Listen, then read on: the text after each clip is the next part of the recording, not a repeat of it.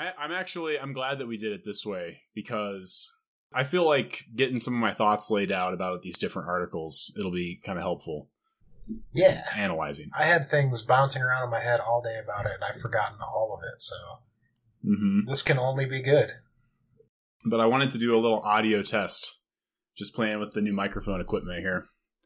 Let's see if we can record these noises.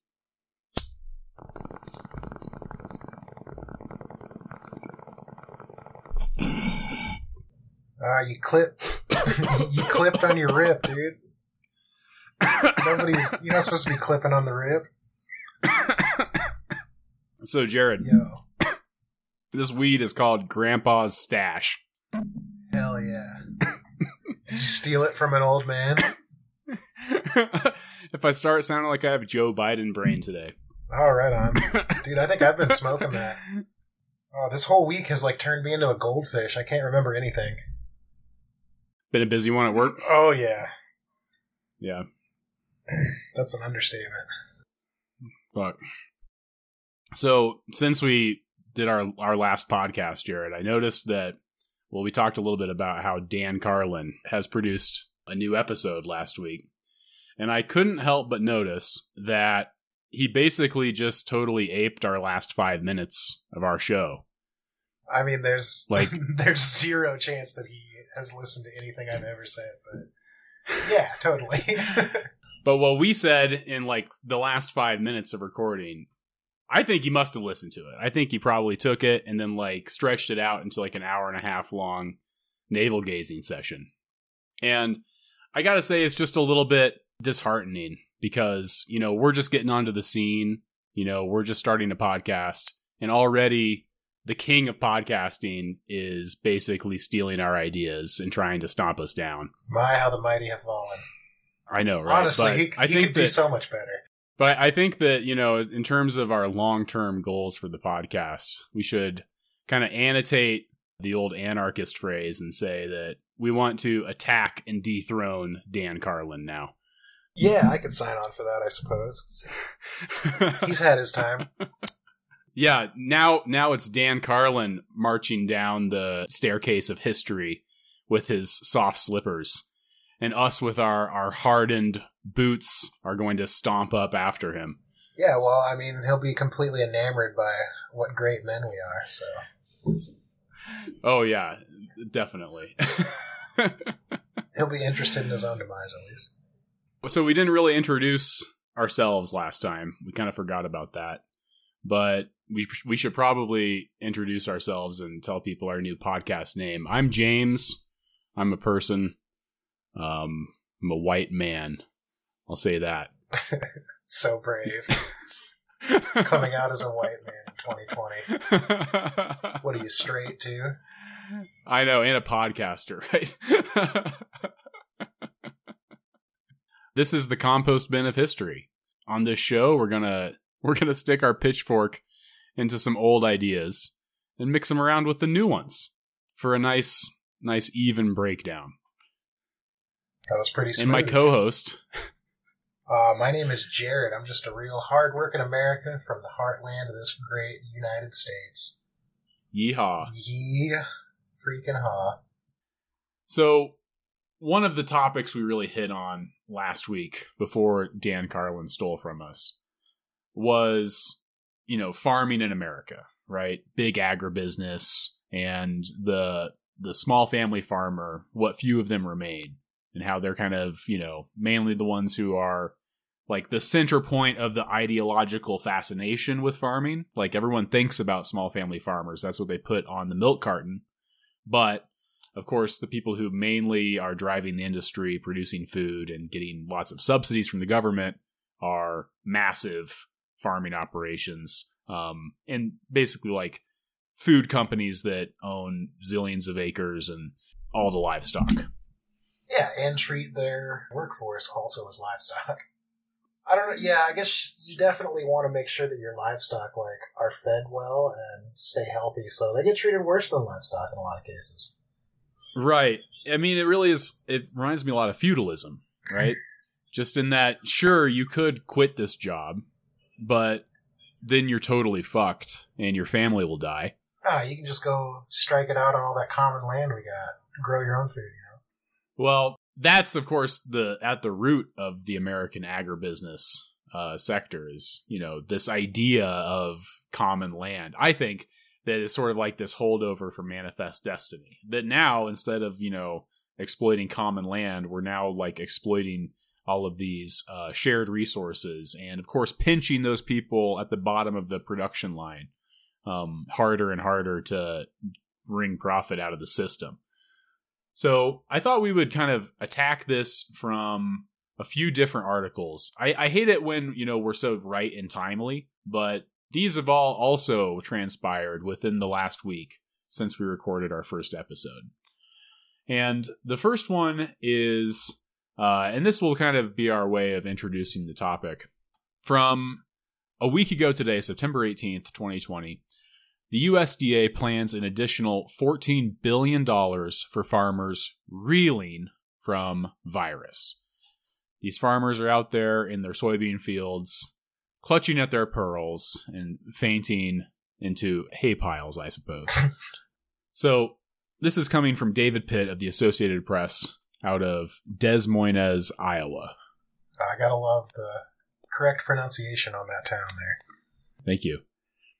The federal government said Friday that it will give farmers an additional 14 billion to compensate for the difficulties they have experienced selling their crops, milk, and meat because of the coronavirus pandemic. The USDA released details of its plan that it said will provide financial assistance that gives producers the ability to absorb increased marketing costs associated with the COVID 19 pandemic. President Donald Trump first mentioned the aid in a speech Thursday night in Wisconsin a presidential battleground state that is considered vital for his chances to win a second term. Farmers can begin signing up for the program on Monday. So that was three days ago. Within a four day period, Trump announced these $14 billion in benefits, and four days later, farmers were able to start signing up for them.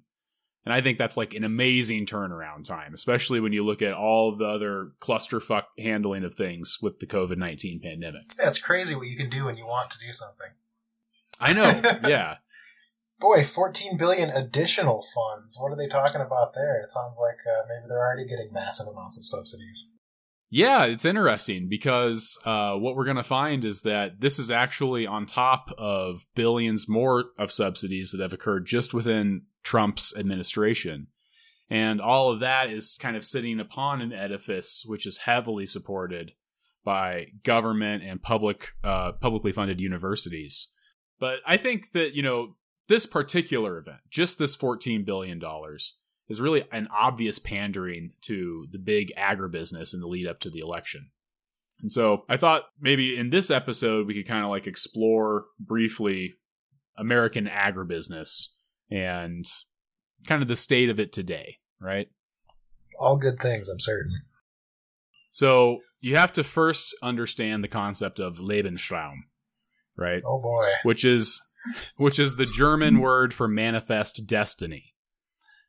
Now what we all learned in ninth grade civics class was that Americans did manifest destiny, which was basically this mythical impulse to uh, spread the nation across the land from the Atlantic coast to the Pacific.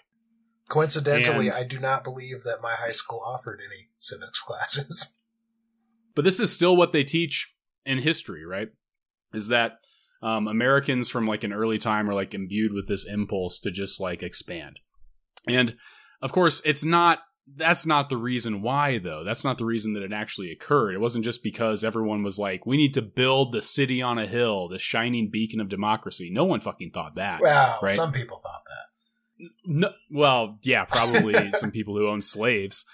Well i mean they're still people. We might not agree with them but mean they were the most so, they were the most people that people back then well, and that takes us back to Lebensraum because you need living space for all of those people. Because the thing that happens with any agricultural system, particularly one where you don't have like a big education system, economic development around it, and birth control, is that you have 10 acres that has to get parceled up between like four kids. And over time, those pieces of land become smaller and smaller holdings. And so it leads to this impulse for people to move and start new farms elsewhere. I don't even know if it's an impulse necessarily. It's kind of more of a necessity. It's a necessity. You have to if you want to have a family and do that shit as well. Because, you know, your your dad might still be farming the same land for another 40 years, well you could be farming your own piece somewhere else. The problem though is that in a limited resource environment, you only have so many times that you can have people move and then set up new farms.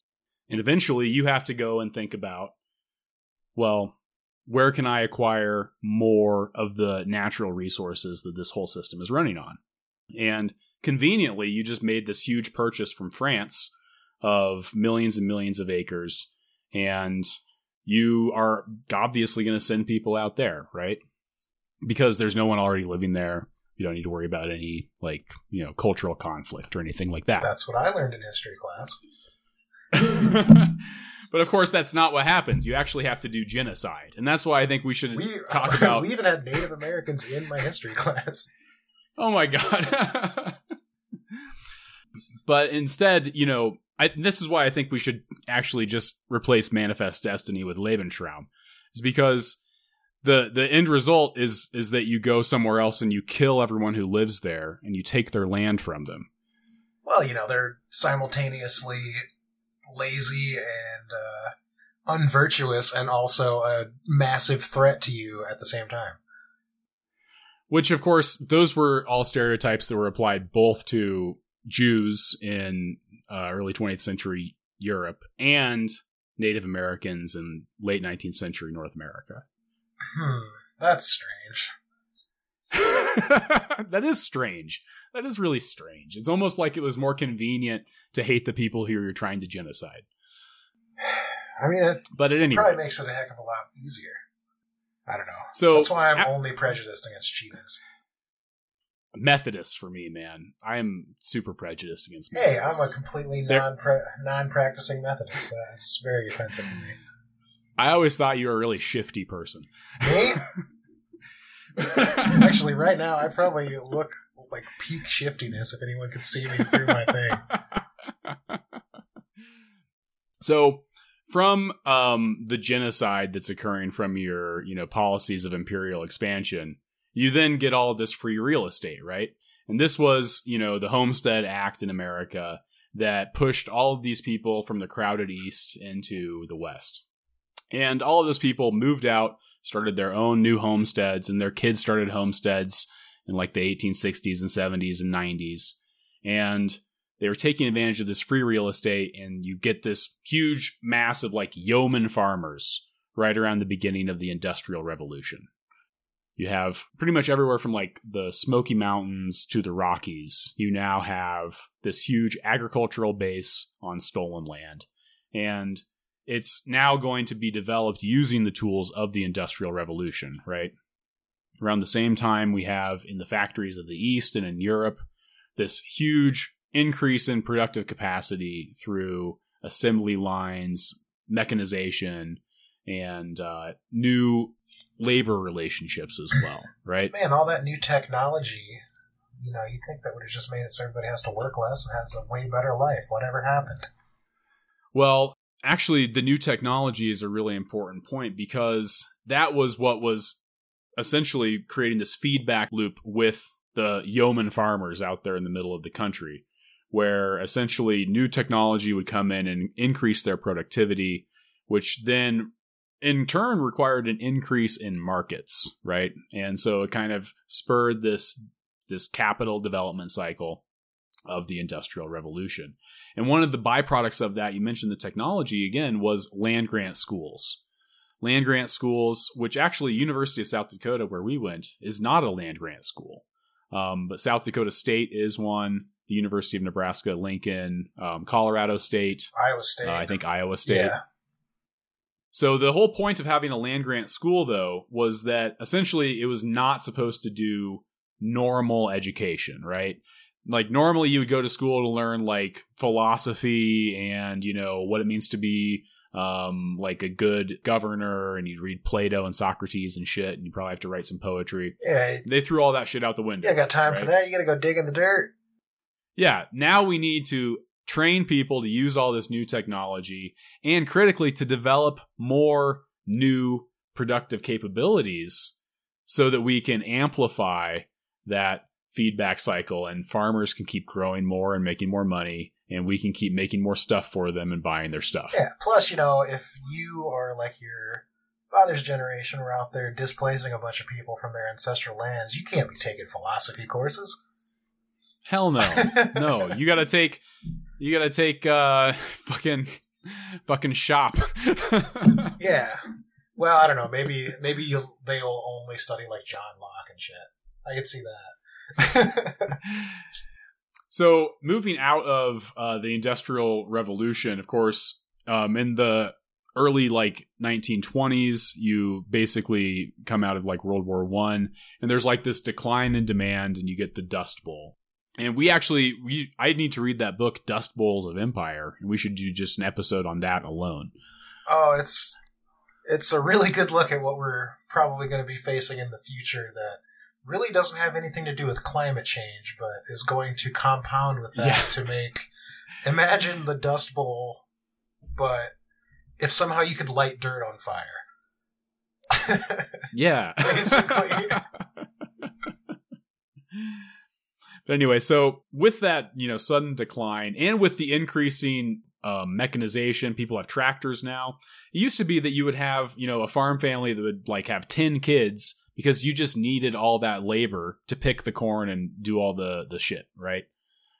But when you now have, you know, um, combines and, um, you know, new technologies, you don't need all of those kids anymore. And even then, Actually, you're running out of all that free real estate. things like planting and harvest and stuff were fairly communalized before all of that technology came on the scene too. I mean, it was a much more common thing for communities to kind of come together more and help everyone out to plant stuff, which still goes on today. I mean, farmers Branding and ranching. farmers uh well yeah i guess i'm talking more about like row crop agriculture and stuff like that Sure. but against the the poisoning that's been done to their minds as far as politics Mm-hmm. go they're still pretty communalist like you know if a farmer gets irrevocably maimed or something they do like benefits and stuff like that where the community comes together to raise money they they will help like the widow of a dead farmer plant and harvest and all that Mhm. stuff i mean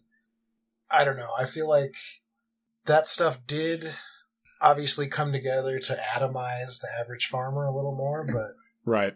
they It still exists in the culture. totally like even uh, against the best efforts of whatever you want to call it, all this progress basically Right. Right.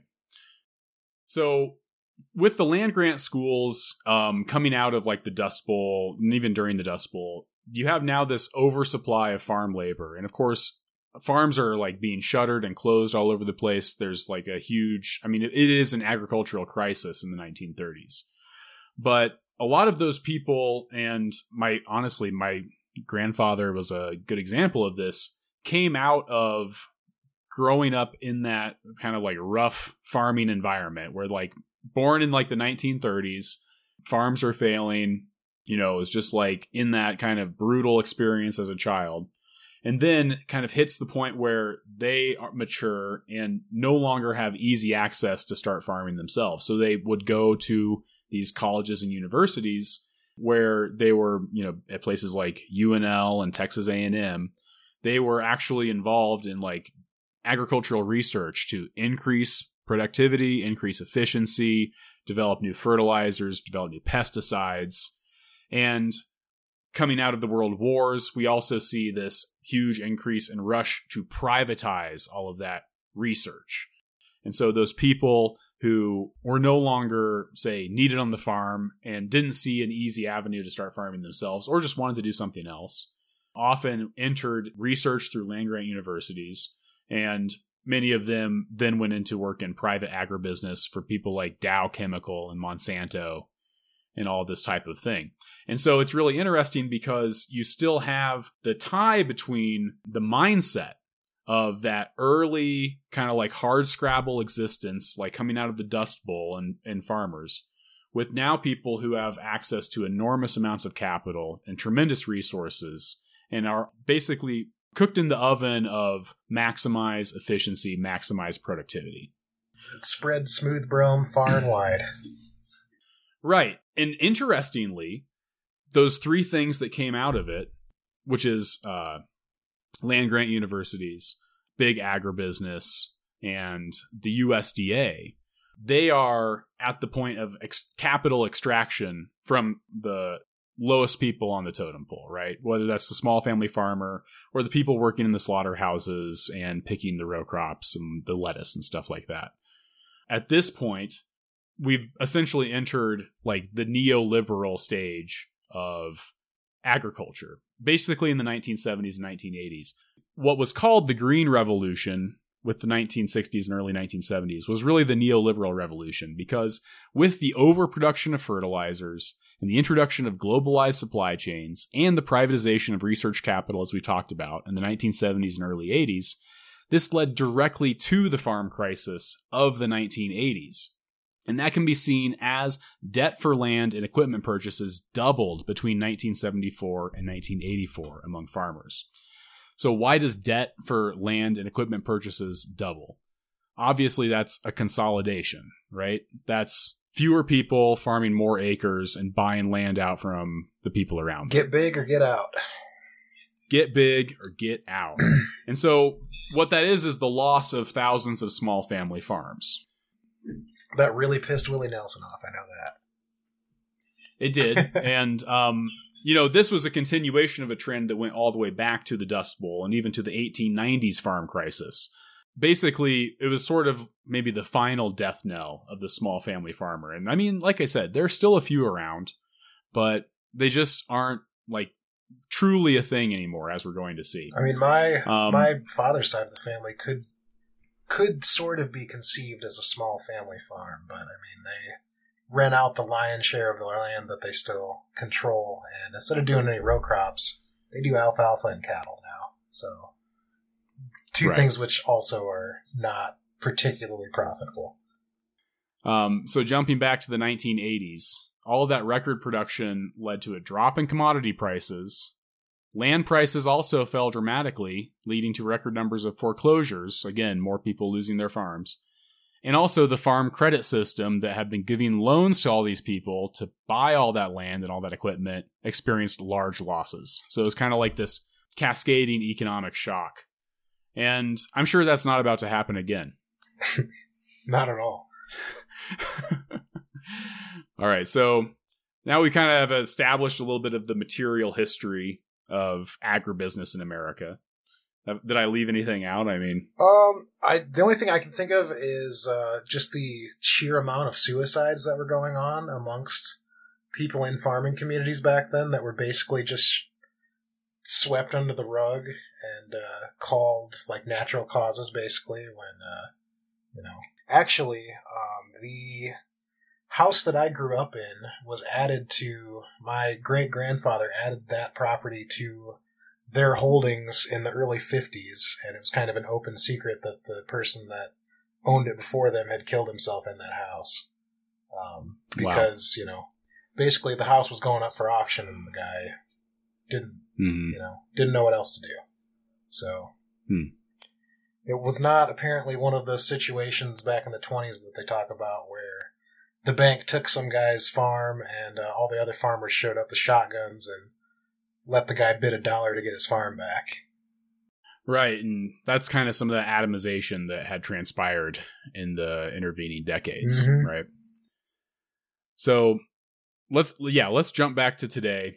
Trump's going to give these farmers 14 billion dollars because they're again, they're reeling in their fields from the shocks of coronavirus.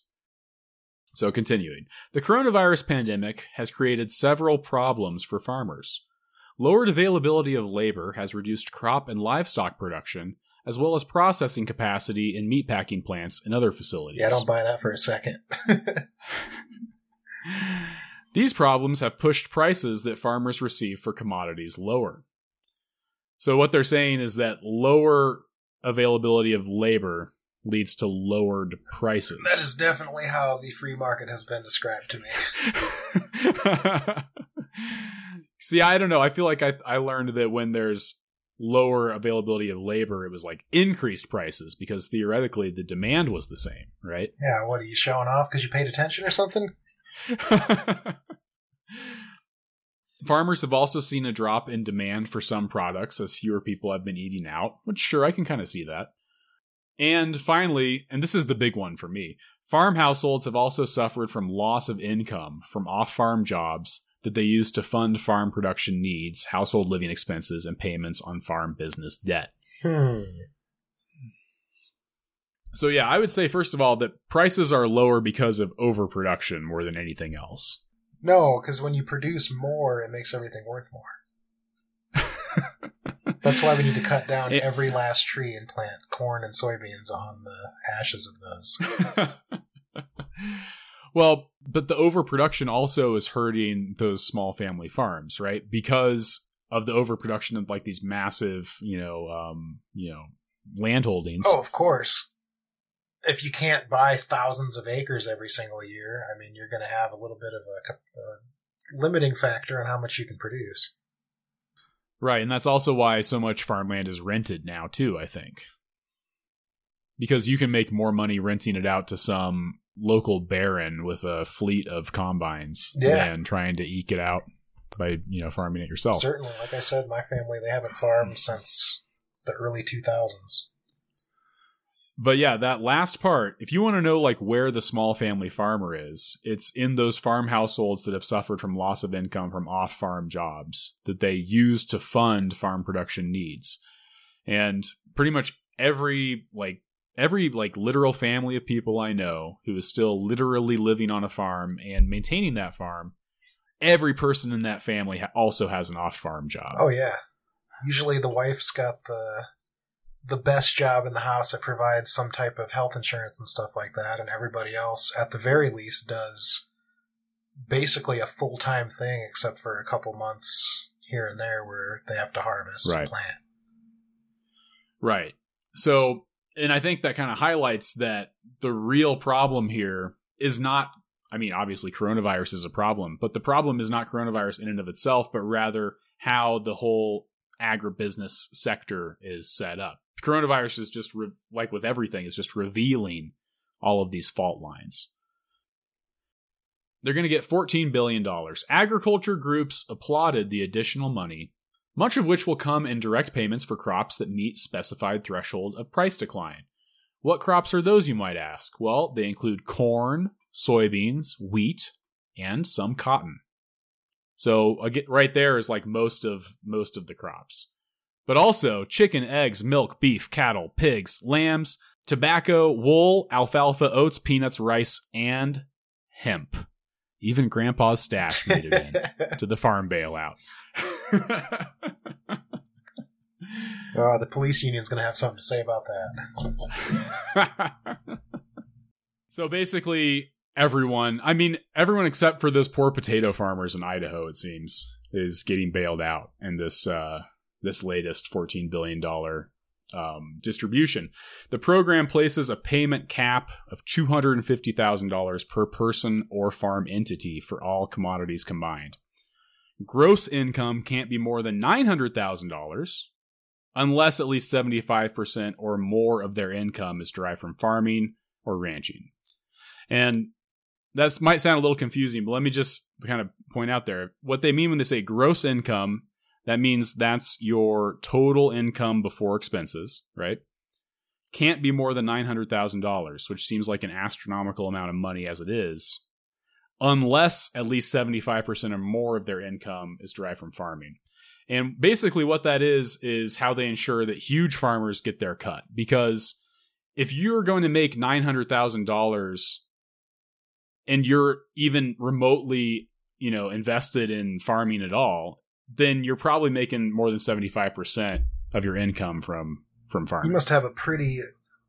I mean, why would you even piss around with farming if your off farm job? if twenty Right. twenty five percent of that was, uh, you know, Right. If you're making like hundreds of thousands of dollars, I don't know why. I mean, probably there are like some assholes who have like you know vineyards, and you know it's just like a hobby to them or whatever.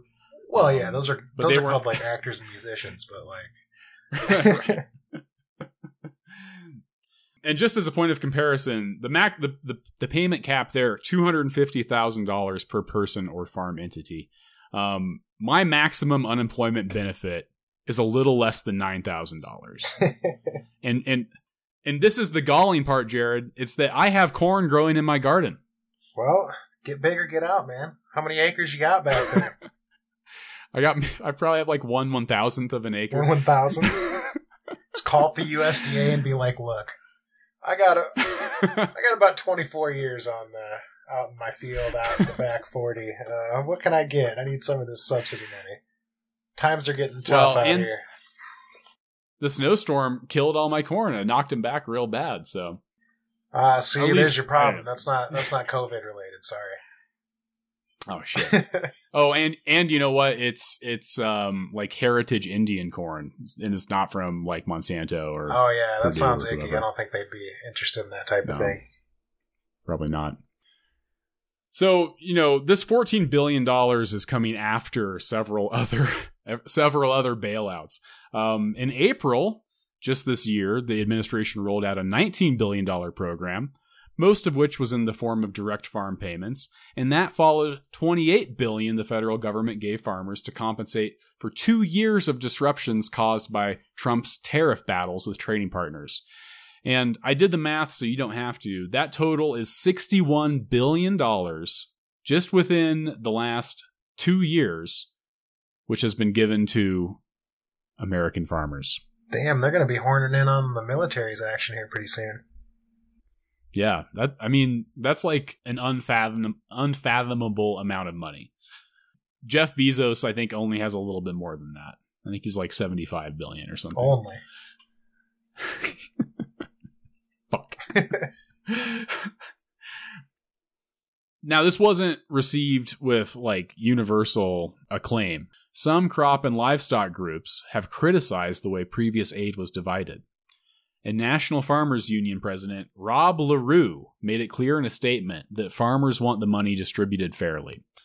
Let me put on my uh, farmer union voice. The first round of funding, though greatly appreciated, was not without its flaws. Not only did it favor large farms over small ones, it also sent millions of dollars to foreign owned operations and excluded some farmers entirely. Huh. He asked for congressional oversight and for the USDA to ensure that payments are commensurate with demonstrated need. Which sounds like socialism to me, Jared. I mean, I don't think they should be doing that. Nah, that accent sounded like the opposite of socialism. Hmm. Priori- So, um, prioritizing larger entities over smaller ones and malfeasance by some of those large entities. Man, where have I heard that before? well, and it's funny though that I'm I'm sure like literally billions of dollars have went to foreign owned operations and are now just like sitting in bank accounts in like Monaco and shit.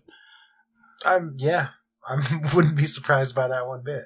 This makes me so fucking. and it's about to get more infuriating. Let's check in with what the land grant universities are saying about all this, Jared. I'm sure that they're providing some really critical insight and analysis, particularly one Scott Irwin, a University of Illinois professor who focuses on agricultural markets. Scott said the federal payments have offset a triple whammy of low commodity prices, a trade war with China, and a drop in demand due to the coronavirus. Of course, Hmm. not for any other reason. Aren't those all the same thing? yeah. That three ways of saying we have way too much of this shit to get rid of? So, University of Illinois analysis found that in 2019, various federal support programs were responsible for 90% of a median grain operation's net farm income in Illinois. And that was before coronavirus. Okay? So again, they basically just said why their their argument was bullshit. Cuz in 2019, 90% of median grain income, and that's net farm income, so after expenses, mind you, was from federal support. So take away 90% of your net income, and that's actually how much demand is there. Yeah, I'm pretty sure that like quote unquote farming hasn't been profitable since like 2012 or 2013, something like that. Right. And of course, none of this, it, you know, this is obviously to us a market correction of some kind, right? But to them and to people like Scott Irwin, you have to maintain the system or expand it. The line has to go up forever. Yeah, I mean, what what else could we do except for continue to produce as much as possible? That that's always a good thing, right? So even as federal support has been responsible for more than one third of U.S. net farm income in 2020, that's and so now we're we're talking net again. Irwin said many farmers still are struggling because of poor prices. And I would think, again, that might be possibly more because of those other outside the farm employment related things, perhaps. But Scott Irwin says no one is getting rich from all this aid because the market prices have been so low, but it has stopped the bleeding financially. I don't know about no one. Yeah, I think probably there's some people, probably in like the the big agribusiness, who are still getting to sell all of that anhydrous ammonia and um, Roundup and shit. I bet that they're still making their their tidy profit. It sounds like Rob Larew and uh, Scott Irwin need to get in the same room and maybe discuss a little bit of this because they seem to have very different views on what's going on here. yeah. So, um, and where where does this sixty one billion dollars come from? Um, where does that money printer live? The money for the farm programs comes from the Commodity Credit Corporation, which was created back during the Dust Bowl in 1933. It has authority from Congress to borrow up to 30 billion from the US Treasury and private lending agencies. With the latest round of aid, the CCC may deplete its current limits, requiring a continuing resolution by Congress to replenish its funding. And I think I'm just going to forecast that's going to be a bipartisan continuation. Oh, of course. So yeah, definitely no problems there. Be, I mean, it would literally be political suicide to not support that. but I mean, uh, I, I don't think that there's going to be like another farm crisis in the next 10 years based on what we just heard. I'm sure that that won't happen or isn't already happening. I don't know if farming is going to exist in 10 years at this rate. we kind of have covered like the small family farmer a little bit there, right? I think we can kind of see if we sort through some of that bullshit and all these billions of dollars that there are actually some people who are super struggling right now living on farms who have lost off farm income. And already that off farm income was only further subsidizing their heavily subsidized produce. It's a little reminiscent of like teachers having to buy their own supplies to teach children. You know, it is pulling pulling money out of their own pocket for something that is sort of a public good, but we definitely don't seem to treat it that way necessarily. Exactly. And so that's why, you know, even with 61 billion dollars with that figure, I still feel bad for like these these few small family farmers that are still out there because um, when you see that, you know, the cap can't be more than $900,000 unless you're already an ultra large mega mega farm corporation, then you're basically saying this is primarily for the the biggest and not for the smallest, right? Well, I mean, those guys are the best at what they do, so they've worked hard. They should get more reward, right? Define best. best, make more money. What are you talking about? This is America, buddy. Define make money, though. I mean, who are they making money off of? I mean, you know, by hook or by crook. They're they're obtaining money either way. So I'll tell you what, they're way better at getting large sums of money, either quote unquote honestly or from the government than I'll ever be. Well, uh, fuck. Oh my god. Yeah, nine thousand dollars. But I have corn, Jared. I swear. that remains to be seen. we'll I don't know. Do these guys even? All right. Well, let's let's take a look at the live animal side of agriculture as opposed to the crop side. Oh, my favorite part. Yeah, the favorite part that no one likes to think about. Right? Oh man. we talked a little bit about small family farmers which are one of the groups getting screwed over by big ag. But also, yeah, it's the people who are working the line in slaughterhouses, primarily like uh, Latinx people, a lot of immigrants, migrant laborers, people who are on a tenuous string and basically are extremely vulnerable, right? Yeah, those They're they're totally getting fucked. those over. people are the exact opposite of the just people we were just talking about. uh, the large farmers, the the I mean, they they're not even the small farmers. They're yeah, you know, they don't have any land. half the time they don't even have a car. Yeah. What we said earlier about, you know, people, you know, over generations just getting subdivided out of land is totally true for a lot of migrant workers who come from like um, you know, Latin America. Oh yeah, That because of the economic horror imposed upon their country by um, primarily the USA and just like generations of stagnation, they can't like go get bus- get jobs in the agribusiness sector in Guatemala. They have nowhere to go in their own country, and so they have to like come looking for work in other places. And who who is super ready and willing to hire them? The big agribusiness here in America, right? no, they wouldn't do that. Well, obviously they do. Oh yeah, In- especially if you've ever been to a all- dairy farm. or worked on a horse race track or chicken slaughter or even lived in a community that had a slaughterhouse, right? It draws people of Latinx backgrounds who are ready and willing to do the work. Honestly, right? uh, anymore, a lot of them are uh, from like Somalia, and uh, okay, yeah, there's a where I live. There is a pretty massive uh, African population that has kind of cropped up in the past 15 years, and it seems like almost all of them work at one of the many slaughterhouses around uh, Sioux City, Right. Iowa, is where I'm from. So that is a huge industry here.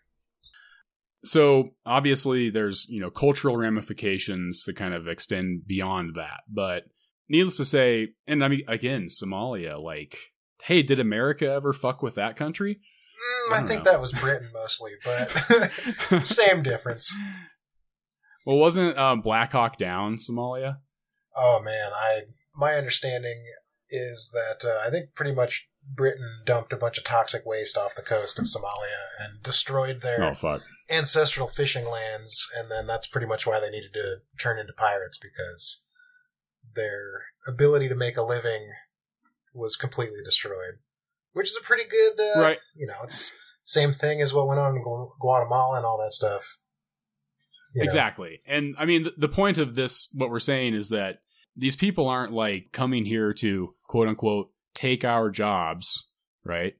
That rather they're being invited here by uh, many of the same people who organized the systematic destruction of their countries.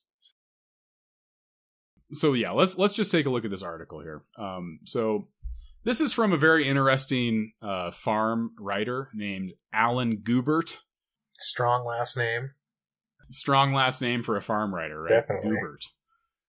I've always kind of considered Guebert as like an almost communist, and I would compare him to like the Narodniks of uh, late 19th century Russia. Like these were the agrarian socialists who went into the Russian countryside to try and like educate peasants and engage them in politics, and they were like strongly opposed to czarism, but they were pre-Marxist, and so they didn't really have like a strong view on capitalism mainly. Um, although that came later, a lot of them just wanted the peasants to like learn and control their own destiny. Yeah. Um, like, this sucks. You guys are getting fucked over. Uh, let me help you guys maybe try to band together a little bit and improve your lot. right? But of course, I think that what like Guebert doesn't understand, and what the Narodniks didn't understand, was that a lot of these peasants have like deeper like cultural attachments to these things that uh, are being criticized and so that's a very hard thing to do like if you're telling them like hey maybe you know uh, social welfare is like a good thing or hey maybe the czar is a bad thing right Say, did they have diesel pickups back then in Russia? No?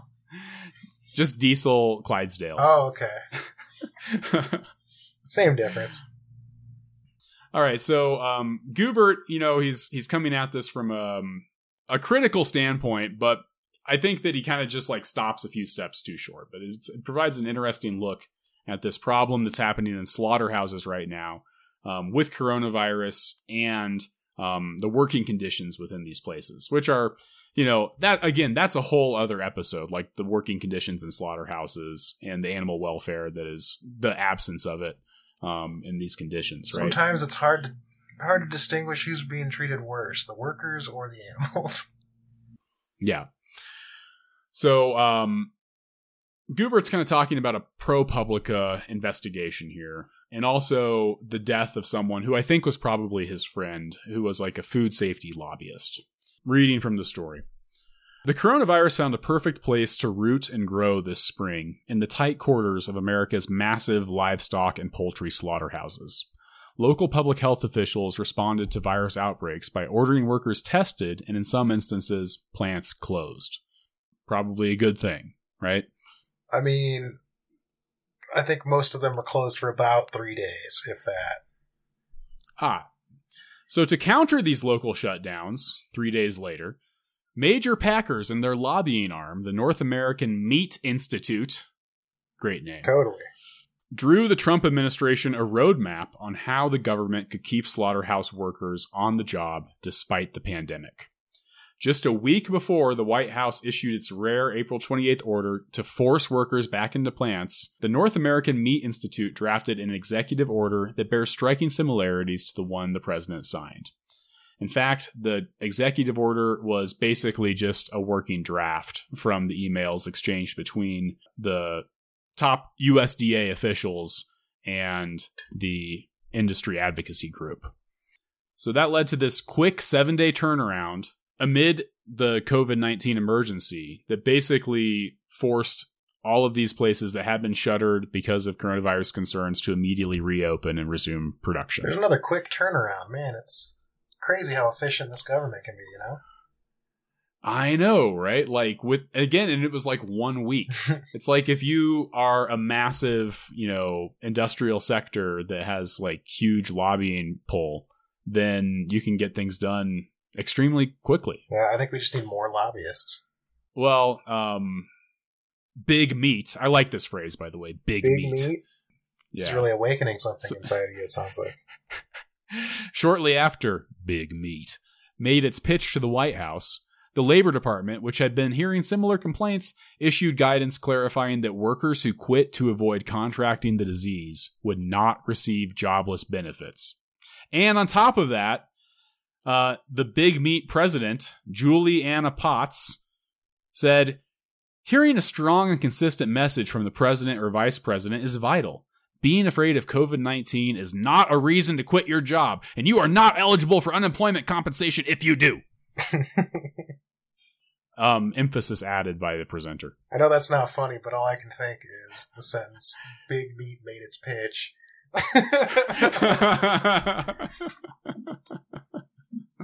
a line drive up the middle for sure. oh, man. Um, what happened then was that the U.S. Secretary of Agriculture, Sonny Perdue, was empowered to order the worried and, in some instances, already COVID infected employees back to work. And to make sure that they went, the government removed any safety net if they quit out of fear or illness. No relation to the family that owns the like largest meat production company on the face of the earth, Perdue Farms. Somehow, I thought for certain when I saw that that like the agriculture department head was just like straight up the son of like the Perdue Farms baron or something. I mean, I wouldn't have been surprised though. Like, you could have just said that, and I'd have been like, "Yeah." I was more surprised that he wasn't. yeah. so, with little recourse, most of the browbeaten and scared, 65%, by the way, 65% of US meatpacking employees identify as either black, brown, and or immigrant. With little recourse, they went back to work. And as a result, says ProPublica, more than 43,000 were sickened through contacts made within these uh, packing plants, and at least 195 people died. I'm surprised that they didn't just like lock them all in like the Tyson facility that they worked at for two weeks or something. Boy, Well, yeah, I mean, talk about community exactly because there, huh? there's the, there's this dimension of racial control here, right? And what we're going to look at in the next one is that the transmission rates were very different between salaried employees and non-salaried employees who were on the floor doing the dirty work. oh, definitely. And even in that, so, as part of you my know- job, I go into these all the time, and uh, the the office workers are completely segregated from like what you call the line workers, or like the people that are actually basically the white Yeah. people are completely separated from all the black and brown people.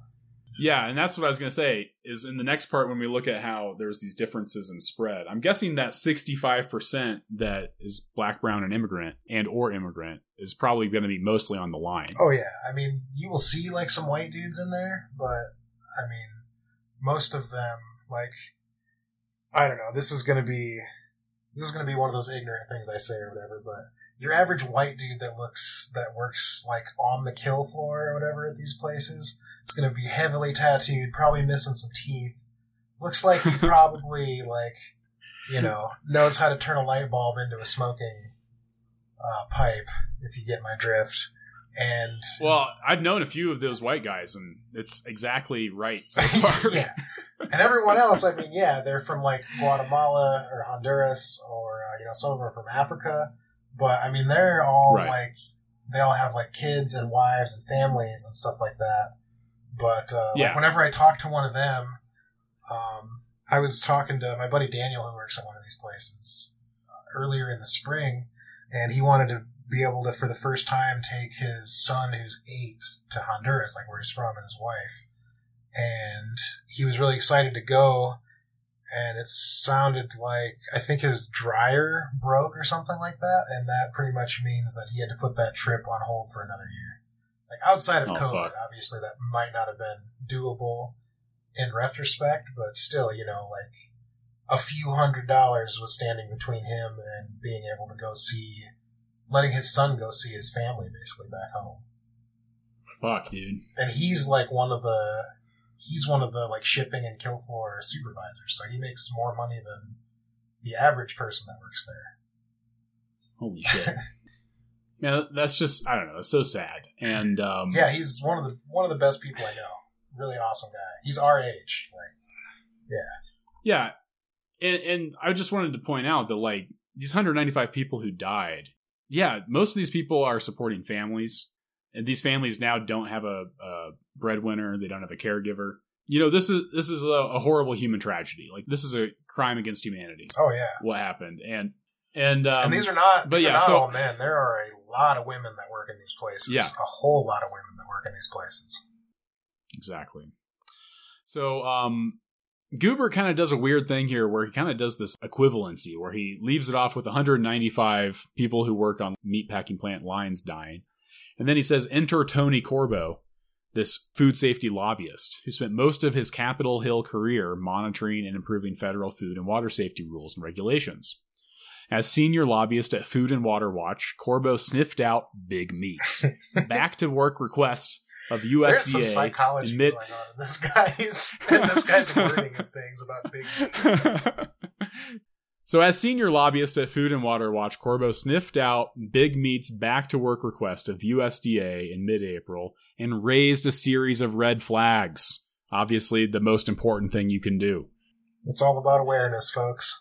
Then in July, Corbo again raised alarms on how Big Meat, excuse me, Big Meat, was using the pandemic to get USDA to further weaken already lax poultry slaughter rules. So he raised a series of red flags and alarms. I'm sure. I'm Sadly. sure all kinds of people listen to him too. That's why we've all heard of this guy.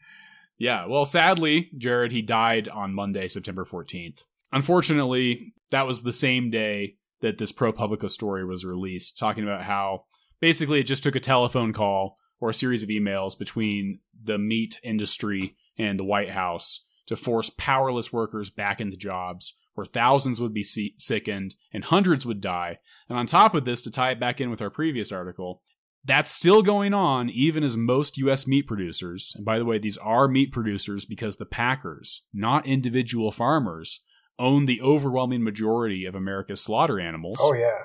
This is still going on even as those meat producers are increasingly supported by taxpayer subsidies just to stay in business. Yeah, speaking of Perdue Foods, they just completed like a, I want to say it was like a $29 million expansion of one of their facilities that we deal with all of the time. So that sounds like a real small, small operation there, right? Yeah, right. So Guebert is kind of like making this weird false equivalency where he's like, "Boy, are we going to miss Tony Corbo?" And I'm like, "Well, it doesn't sound like Tony. I mean, sorry that Tony Corbo died. Sorry that RBG died. Sorry everyone dies. But it doesn't sound like Tony Corbo did a whole lot. Like he raised alarms and red flags. But he's working for like this tiny little lobbyist group against, you know, the massive free speech capital accumulation of, you know, Perdue and ConAgra and whoever. And Corbo just needed a better social media presence, I think. We could have really changed things. But I, I, just think it's pretty absurd to think that somehow a few public interest lobbying groups can keep the lobbying interests of the huge industries in check, given the sheer difference in resources. Well, clearly they haven't. Yeah, like, I mean, clearly they haven't. Like, Guebert's writing about it, but who's reading Guebert? Well, I'm sure not, but. yeah, I mean, it's kind of sad to say, but, you know, this guy's dead and not going to be doing this anymore, but is it. Was he really changing much of anything? Well, I gotta. I think the bigger loss that Guebert should have focused on a little bit more here is the 195 people who were murdered by the Trump administration. I mean, have they done any lobbying? no, they can't do lobbying. They don't have all the free speech.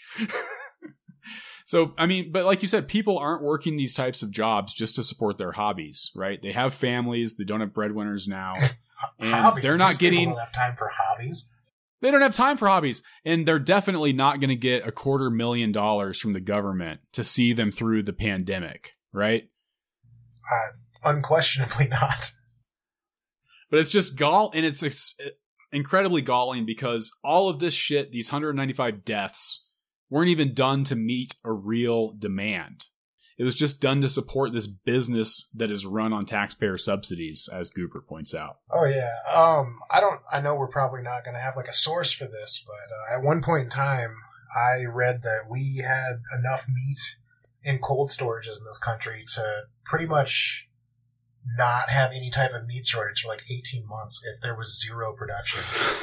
you know, we just have to export less, which is also in in itself is a huge business is meat export. I mean, we haul we haul plenty of stuff into Chicago that just gets on a ship and it goes straight to Japan or China or you know all kinds of places. Yeah. Well, um, let's let's now narrow this meat packing plant um, analysis into our favorite place, South Dakota, where the design of the South Dakota meat packing plant is what contributed to the high number of COVID nineteen cases, according to the CDC. Oh man, every every time South Dakota's in national news, I just hold my breath.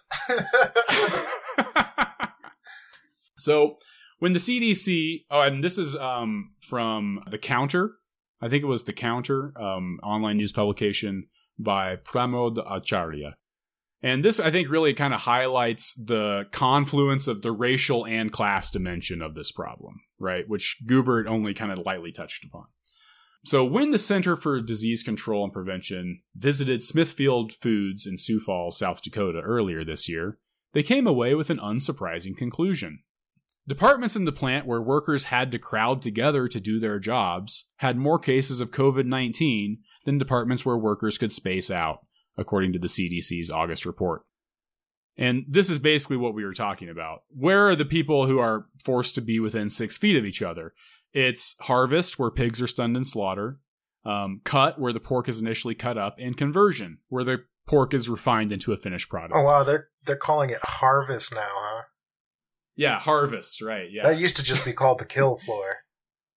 I mean, it, I'm sure. I fuck, dude. If I worked there and I, they told me to call that harvest, I would be like, no, I'm, I'm not. Gonna, I'm, I'm harvest sounds more uh, like more sinister in a certain sense, yeah. I guess. I think so. But basically, all of the dirty work, all the wet work, is where all of this um, transmission is happening. Yeah, where literally all of the production is being done. Right. And so, meanwhile, salaried employees, and I don't, and I don't know if this is true. I haven't physically witnessed this, but when I see salaried employees at Smithfield, I read white people. It's true. I've literally been to this place multiple times. It is the worst place we go to, except for this one other place in Chicago. But this place is just absolutely abhorrent.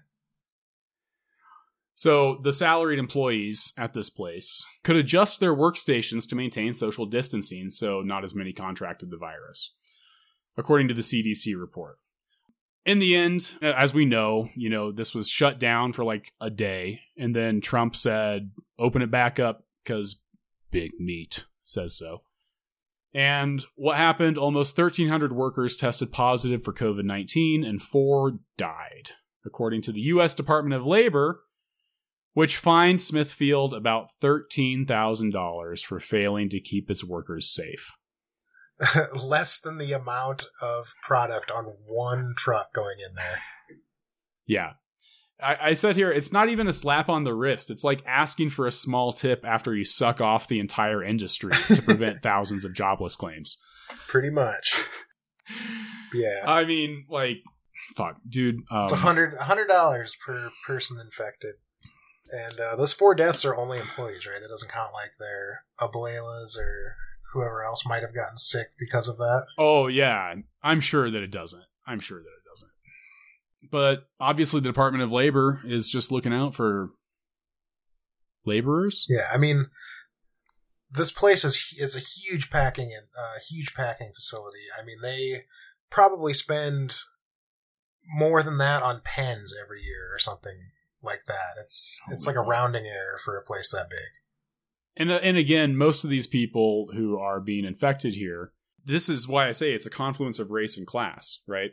It's that by coincident, they are mostly Latinx and, as you said, like like uh, East African and immigrant people, and um, it's because they are the people who are willing to do those horrible, horrible, shitty jobs. Oh yeah, right. Where you do and see horrible things all the time, and it numbs you to like the the basic arithmetic of suffering.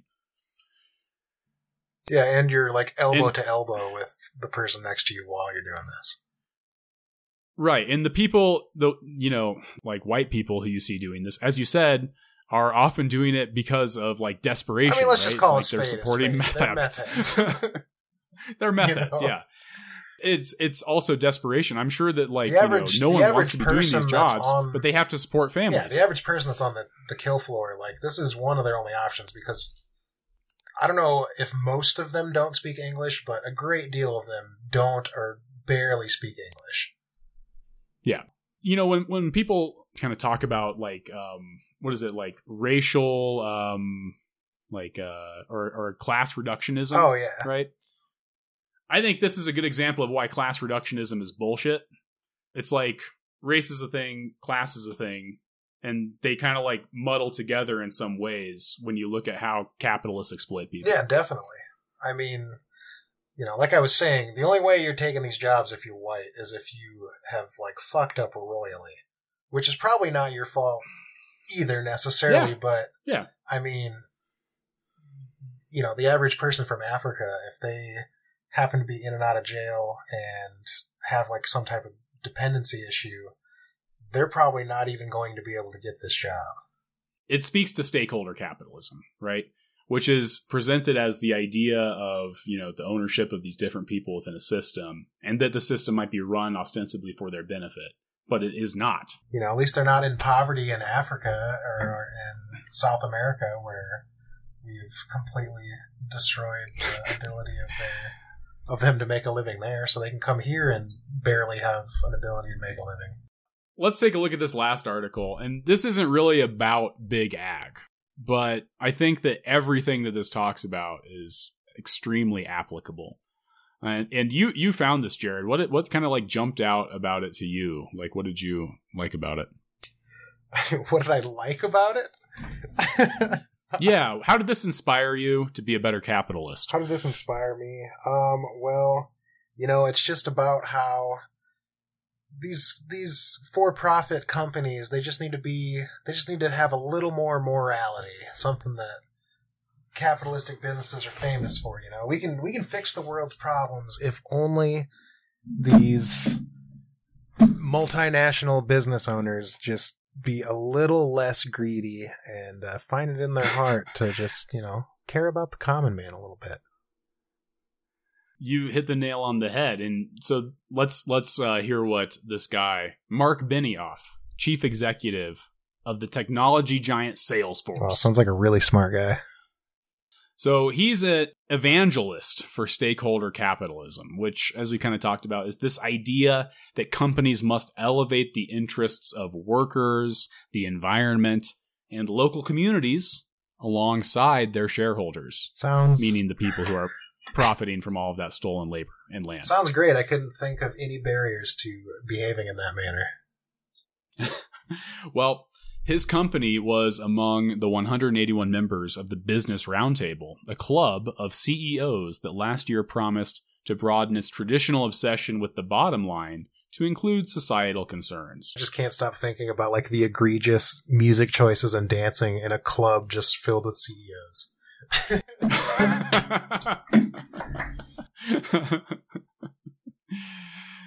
yeah, in late August, as Salesforce celebrated more than $5 billion in quarterly sales, Mr. Benioff proclaimed validation. This is a victory for stakeholder capitalism, he said in a television interview. The next day, in the midst of the pandemic, Salesforce informed 1,000 employees that their jobs were no longer needed. Oh man, but what about this victory for stakeholder capitalism? We're, oh, but my steaks. They're all over the ground. Well, I guess a rising tide raises all ships unless, you know, you don't happen to be one of those people lucky enough to be on the ship. Unless you get pushed out of the boat. yeah. Pushed out of the boat by the captain. We made we sold five billion dollars. Look at this great new plank we just bought. Right this way. so, you might think stakeholder capitalism sounds great. But unfortunately, it seems that its signatories have done no better than other companies in protecting jobs, labor rights, and workplace safety during the pandemic, while failing to distinguish themselves in pursuit of racial and gender equality goals, according to the study. Are you surprised, Jared? Oh, well, as somebody who is a big fan of the Kyoto protocols, no. I mean, yes, I'm very surprised. I can't believe, you know, I, I thought just maybe by chance that it would have worked this time. So, this evaluation was done by a consultancy group that counsels companies on environmental policy, and a group of researchers convened to, convened to assess how corporations have responded to the pandemic and the movement against racial injustice. Um, its advisory board includes a professor of management at the University of Oxford Okay. and senior executives from financial firms, including Morgan Stanley and Liberty Mutual. So, you know, Coincidentally, they were got the best minds. They were the exact people that told Mark to lay off a thousand people immediately. right. so yeah, I find it I I already like what they find. I'm kind of like they're probably like downplaying it a lot as it is. I would imagine. If you so. got- I mean, this was in what was this in the New York Times or like the Independent or something? yeah, we should call out the the author. This is by Peter S. Goodman, writing in the flailing the Wailing New York Times. Uh, traditionally anti-business New York Times. So But the fact that this is coming from people who were from financial firms, Morgan Stanley and Liberty Mutual, and they're the ones saying, "Yeah, you guys suck at racial equality, climate justice, and worker involvement and workers' compared rights." to what though? What are they like? you know what I mean? Like, yeah, you guys suck. We're so much better.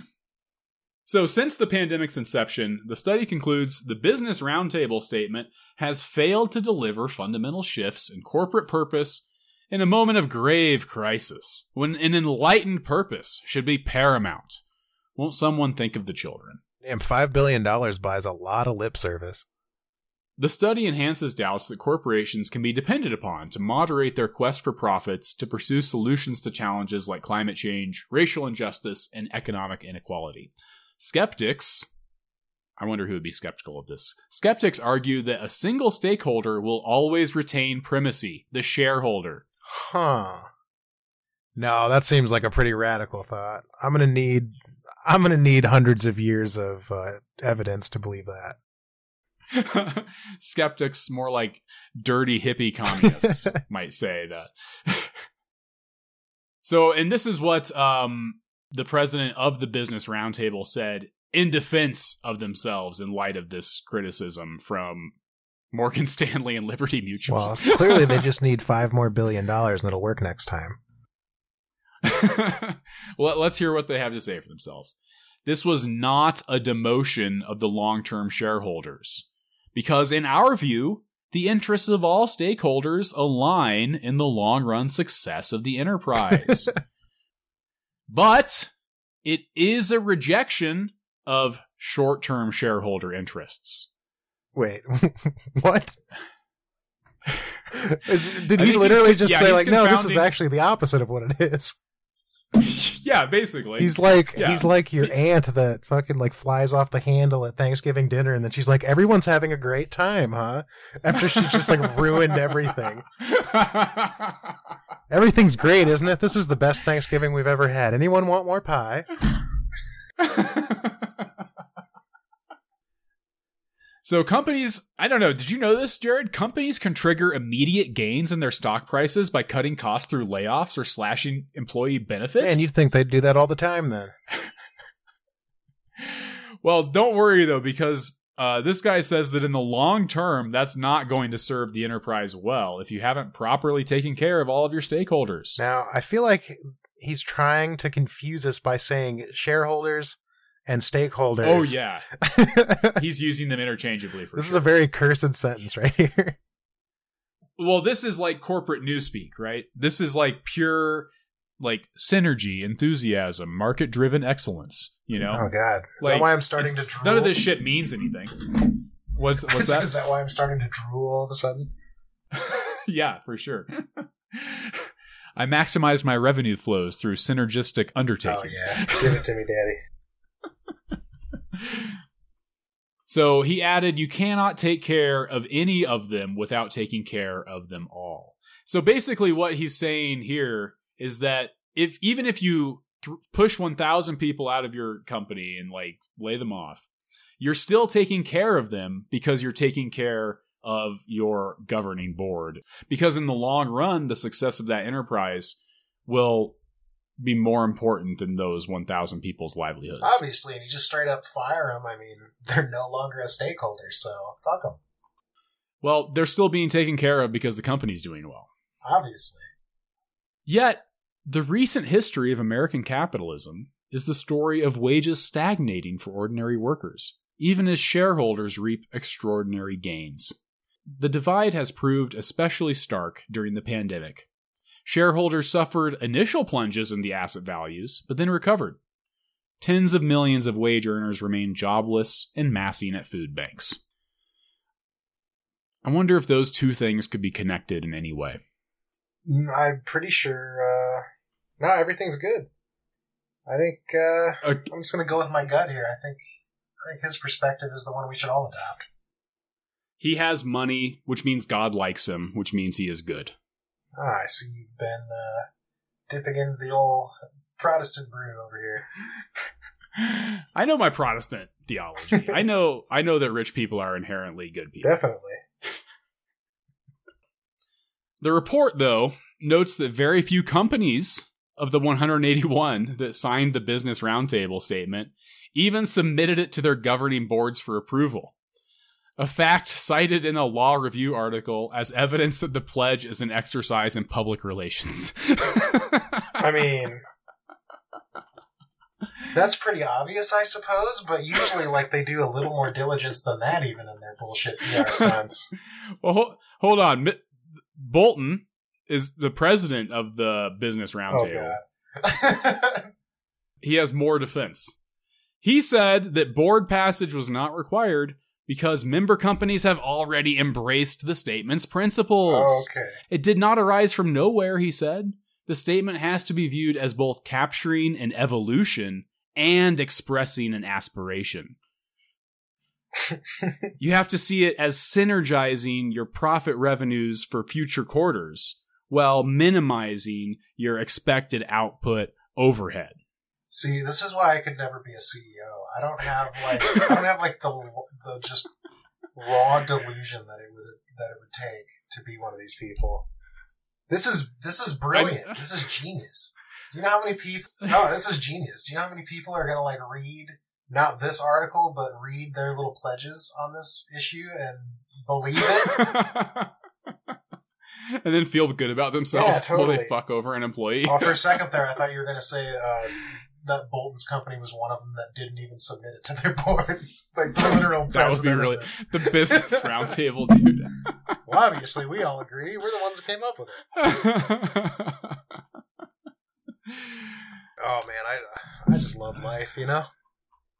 yeah, yeah. Well, um, this article goes on to talk a lot about you know like Amazon and Wells Fargo, and even some companies that have actually like there's like three that have actually upheld the standards of this business roundtable thing. But why?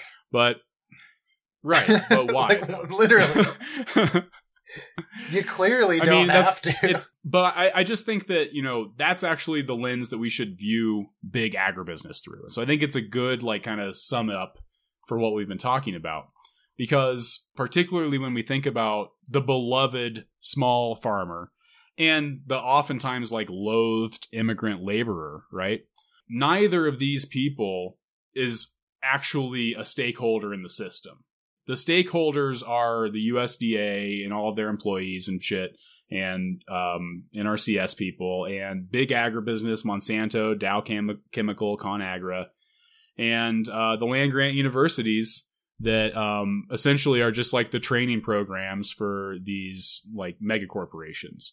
And Jared, we didn't even talk about monoculture. We didn't even talk about the actual ecological ramifications. We just talked about the economics of this shit. oh boy. Like millions of acres of corn and soybeans. yeah. I mean, basically, we just took an hour and forty-five minutes to say, you know, big company bad takes all the money, pushes out all the little guys, and all of the negative effects run downstream, like in pretty much, you know, metaphorically and literally.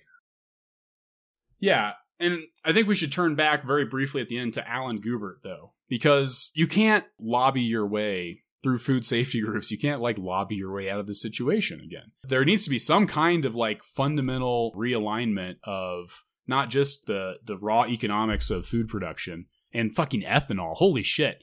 Ugh. But also the the labor market and on top of that land. There needs to be like some kind of land reform. I'd call me call me a Gracchi. Are we the Gracchi, Jared? Are we the grok? God, I hope not. I don't feel like getting assassinated anytime soon. we want land reforms for the peasants. Totally. The patrician the patricians' estates are too large.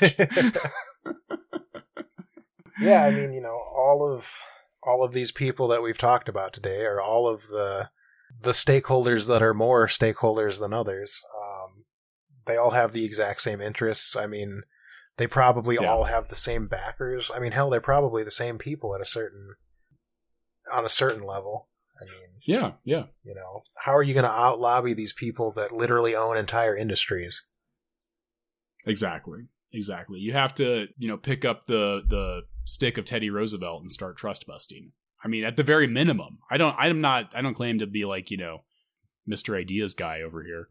I smoked weed. Um, grandpa's grandpa's stash. But I'm just saying, like, it seems like from past past principles. By the way, Teddy Roosevelt took his trustbuster stuff into action coming out of the 1890s farm crisis, and of course, a lot of the regulation, um, a lot of those uh, many beneficial programs from the USDA were coming out of the Dust Bowl crisis.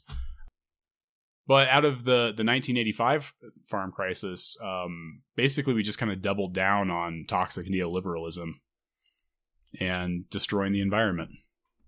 yeah, I mean, you know, after every crisis, we have to take dramatic action just to not have everyone die. And then about five years goes by, we sort of mitigate things, and we're just like, all right, well, coast is clear. Let's just go back to how we were doing things, except for more now this time with better technology. Yeah, yeah, there you go. I had one other thing I wanted to to touch on with ag before we got going on other stuff. Okay. that I feel like for you and me, Jared, as as gardeners, right? As people who uh, would love to be self sufficient, who would love to grow our own food and not have to rely on big agribusiness for anything. I feel like we actually have some economic stake in this because, as people who might want to someday say own an acre or two of land, this is also fucking us over, right? Uh, yeah, Like- hundred percent. I mean, like anyone out there who like has some new idea about you know growing a better duck or you know raising wool in a humane fashion or I or even just like- raising wolves. raising wolves sure. Raising raising wolves as pets. Or or yeah you know whatever like even just someone who like wants to go and be self-sustainable and like bring vegetables to their farmers market. It's such an incredible barrier of entry because you have to get over a 90% farm subsidy for the income of grain producers right if you wanted to go and farm set up an organic farm on 60 acres that were previously a grain field the economic reality of that is that you have to get over 90% additional profit in essence well, you just from you just the federal up government. can't do it. yeah you just Yeah. can't That's it basically makes sure that everything will stay as only corn and soybeans that's literally been my dream, and uh, yeah, impossible.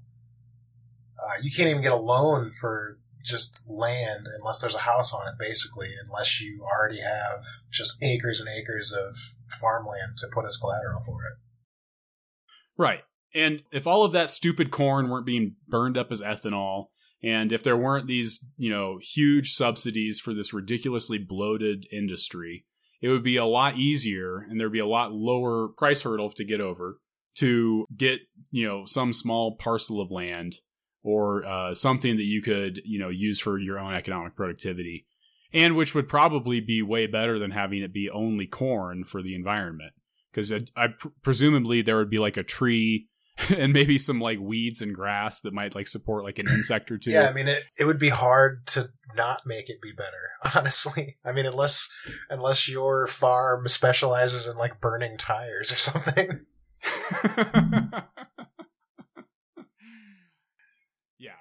Um, which is something we used to So do quite frequently when I was growing up. we grow only the most organic tire fires. Oh man, I don't know who out there used to watch the Red Green show, but it was sort of just like a trope in that show that there was just a tire fire always going down the road. And I mean, growing up in rural Iowa in the early 90s, I mean, that was pretty spot on. Somebody was burning tires like once a month usually. You'd catch a whiff, you know, somebody in the county was burning a big, big ass pile of tires. Short of that, you know, it's it's hard not to be better. Yeah.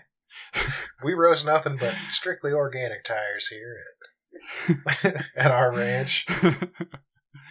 but yeah, the the ramifications through other sectors of the economy, through even things like the farm bill, which you know totally affects um, like food stamps, uh, school lunch programs, the the fucking chemical industry, um, the land grant colleges. There are so many like layers to to this fucking onion. I feel like we could do so much of this this the future of this podcast just like peeling back the the big agriculture uh bullshit but i think i think we should put it down for a little while Yeah, I mean, we're just going to become like the ag report, except for no one that actually would be interested in that is going to want to listen to our our point of view on that issue. I believe. welcome to commie farm radio with james and jerry Yeah. Listenership of three, and they're all FBI agents. well we are the compost bin of history podcast hopefully still appealing to people who are not quite at that big agribusiness scale just yet Or, I mean, if you want to give us some of that subsidy money, I don't really care what your point of view is. James has corn that died. I'm trying to get some of that land we were talking about. oh yeah, there you go. I don't know, is this a more lighthearted topic? We have another extremely old man who wants to save the environment to add to the ranks of Joe Biden. An old man, an old white dude's going to save us. An old British white dude's going to save us all. No, no fear, everyone. Dude, David Attenborough is 94 years old. Oh, he's like a personal hero of mine. But I mean, and he's on Instagram now. damn, I knew I kept an Instagram for some reason. so David Attenborough joined Instagram to save the environment. or rather, he had two handlers join Instagram to save the environment through his persona, I guess. Yeah, I don't know, man. I feel like Attenborough's been in like media his whole life. He's got to be able to operate an Instagram, right? I mean, it can't hurt anything, right? Like he's got to for ninety for ninety four year olds. He's got to be in like the top one percentile of like being able to use computer technology. I would think. Well, and Instagram is the digital Serengeti of the modern age. Indeed. But I mean, I don't, I don't know. I don't. I, I just feel like I'm not on Instagram. You know, on a lot of podcasts are like follow us on social media, but I don't have any social media, so I guess I don't really have a take on this. You're on Instagram. I mean, I'm on Instagram. All I do is take pictures of like insects and fungi and stuff like that, and follow like my friends in real life. Uh, but yeah, I don't have a Twitter. I do have a Facebook to like go on every once in a while and just make sure monitor the brainworms. Basically, make sure that everyone's still insane. Um, yeah. But uh, I don't know. You know, I follow like the National Geographic thing. It's all. It's all like most nature documentaries, though, where it's just kind of like, hey, look at this cool thing. Isn't that cool? Here's like a random piece of trivia about this thing. I, it's just, it's PR, you know? I mean, that's, Yeah. at the end of the day, that's what David Attenborough is basically, is like PR for not burning tires. But, but yeah, he, he, he's joining Instagram because the climate catastrophe apparently is just a communication issue. Now, uh, full disclosure, I sort of dabble in like environmental education at like a sort of novice entry point, and I think it's very important to be teaching people about the environment and about climate change and all that stuff. But I sort of take umbrage with the point of view that if if the average person just knew a little more about science, that the things would change for the better. Right, and that's that's the problem is like average people are going to see this and just be like encouraged by it, right? Like, oh, now David Attenborough's on Instagram. Like that's going to Yeah, like it lets us it lets us feel good because something is happening. But I mean it's just, you know, it's another small puzzle Yeah. piece in the 5000 piece puzzle that is the spectacle where we just Right. see all these things that raises everyone's awareness, but I mean I'm pretty sure David Attenborough has had a program since like the early 60s, so if people knowing about stuff like the natural world and maybe some of the issues facing it, if that was the main problem, I feel like we probably would have done something by now. I guess the other thing is, uh, you know, like all these companies and industries that are sort of at the crux of why we're facing all of these problems, especially with climate change, don't they have like teams of the most highly educated people on the planet working for them? Yeah. Well, it's like it's like how Exxon figured out climate change in the 1970s and basically forecasted it through today, right? With ex- like with Extreme, extreme accuracy. accuracy. yes. Yeah, the best scientists in the world, basically. You would think that they would be off by a standard deviation or whatever, and no, they're completely on. It's insane. But again, this this shows why science is basically nutless, right? Like it only lets you observe what has happened and predict what will happen, but it gives you no like actual um pure means of of action. Um Man, definitely policy should be based in science though. Yes. I mean, I feel like but you still have I to feel like David Hume predicted this entire thing. Some some Scotsman back in like what the seven the late seventeen hundreds. what was that? I don't know. This is just one of the many brain farts that I have once in a while.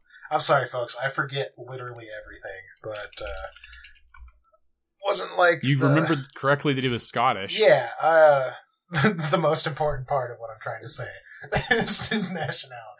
Basically, uh, wasn't one of his major ideas that uh, certainly we can use science to help us get to where we're going, but we can't use it to derive like morality or you can't get like a sh- an, an Yeah. ought from an Yeah. is or whatever. You know, like you can Right. you can know the facts, quote unquote, trademark, but uh, that doesn't Mhm. necessarily mean that you will come to the same conclusion as someone else looking at those same facts. And so just talking about, you know, oh, it's science, like, or hey, you know, we need to use science. Like, yeah, we do. We need to have science based policies. But what we don't have are science based policies. Well, and what we aren't hearing are any science based policies. and. I mean also, yeah, like what science? Because right now we're talking about overproduction and stuff. Sure, Right. you know, there's a science behind all of that, and uh, that's the the research at the land grant schools. Yeah. They they've driven that science has driven that yeah, that's that's literally following science right there. But I mean, that's for like the majority of the stakeholders in this in this whole equation. I mean, that's a very bad thing. yeah, yeah. We've been going for two hours. We should call it, Jared. Yeah. Yeah. All right. Well, uh, yeah. Don't believe that when the people at the top make a bunch of money, it's good for anyone else. And uh, plant some flowers. Sharpen those pitchforks. Turn that Yeah, compost. there you go. Plant native flowers.